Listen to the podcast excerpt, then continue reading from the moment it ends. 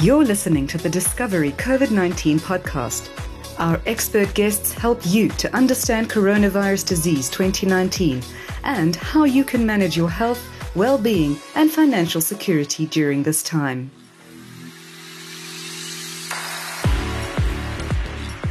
You're listening to the Discovery COVID 19 podcast. In this episode, we talk to a Discovery Foundation doctor who works on the front lines of the pandemic. They tell us how having a COVID 19 vaccine has brought hope for a better future, both for our doctors and for us all. Dr. Mabena, thank you so much for your time today. Please, could you give us a sense of where you work, your title, and your name? Hi, I'm Fikile Mabena and I work as a pediatrician and an infectious diseases specialist at Chris Hani Baragwanath Hospital. Thank you, Dr. Mabena. Let's move on to the pandemic. Give us a sense of how you have been professionally and personally affected by the pandemic and your experience of it in brief so far. So, on a professional level, how I've experienced the pandemic is that in working with neonates in the neonatal unit and also in the mortuary at Chris Hani Baragwanath Hospital, I was exposed to patients with COVID 19 um, upfront. And, you know, although as an infectious diseases specialist, doing using protective uh, equipment as part of my daily life, with this pandemic, we've had to add on. And I mean, it was very stressful. I work in a pediatric setting. So, unlike adults, we didn't have as many numbers as they did. It wasn't as overwhelming in our wards, but you know, the the worry about being infected was also heightened with us as well during the pandemic. Let me just say, on a personal level, um, I think like most people, it there was worry about family. I have elderly parents, so I was particularly worried about my parents. I was worried about my family and worried about getting infected and infecting them. Dr. Mabena, did you at any point contract COVID 19 or did any of your loved ones? I was very lucky in that none of my family or myself uh, contracted COVID 19 um, during the pandemic.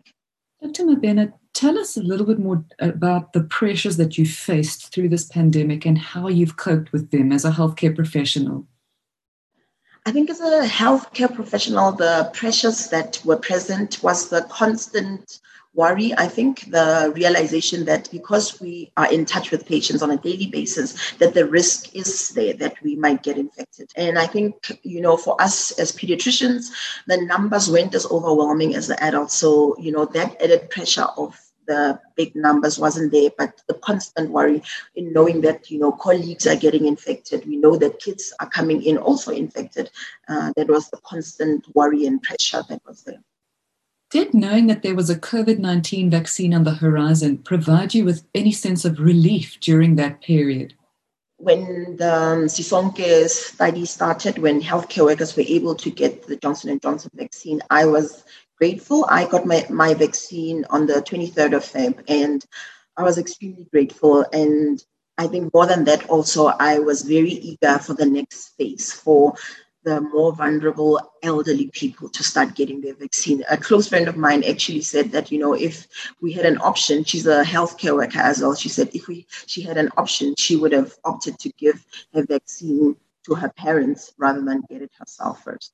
And I think that was the general feeling amongst us is that we were very happy and grateful to get the vaccine, but we couldn't wait for those that were vulnerable, the elderly, to start getting the vaccine as well. Absolutely, that's fully understandable. And um, the South African public have shown mixed reactions to being vaccinated. Some people extremely enthusiastic, as you are, and some people unsure and I think waiting for more information perhaps. What is your message to the South African public in general about being vaccinated for COVID 19? My message for the South African public for being vaccinated for COVID 19 is really that we can't get it into our arms soon enough. I was really excited, as I've said, to get the vaccine myself on the 23rd of Feb. I'm lucky in that my husband is also a healthcare worker and he's getting vaccinated this week. But you know, the elderly, my parents, his parents, and everybody else's elderly, you know, loved ones need to get the vaccine soon. The vaccine will offer us an opportunity to prevent severe disease from happening in those that are vulnerable, as well as hospitalizations and death.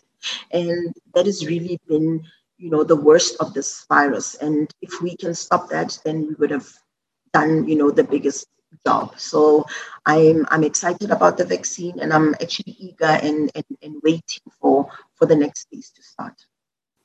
Do you think it's important that people who have loved ones who qualify for a vaccine and in the next phase, in phase two, help them to register, help them to access the vaccine on the day of their appointment because older people may not be digitally savvy, may not be able to commute as easily. What's your message to perhaps younger people about helping older people through this phase?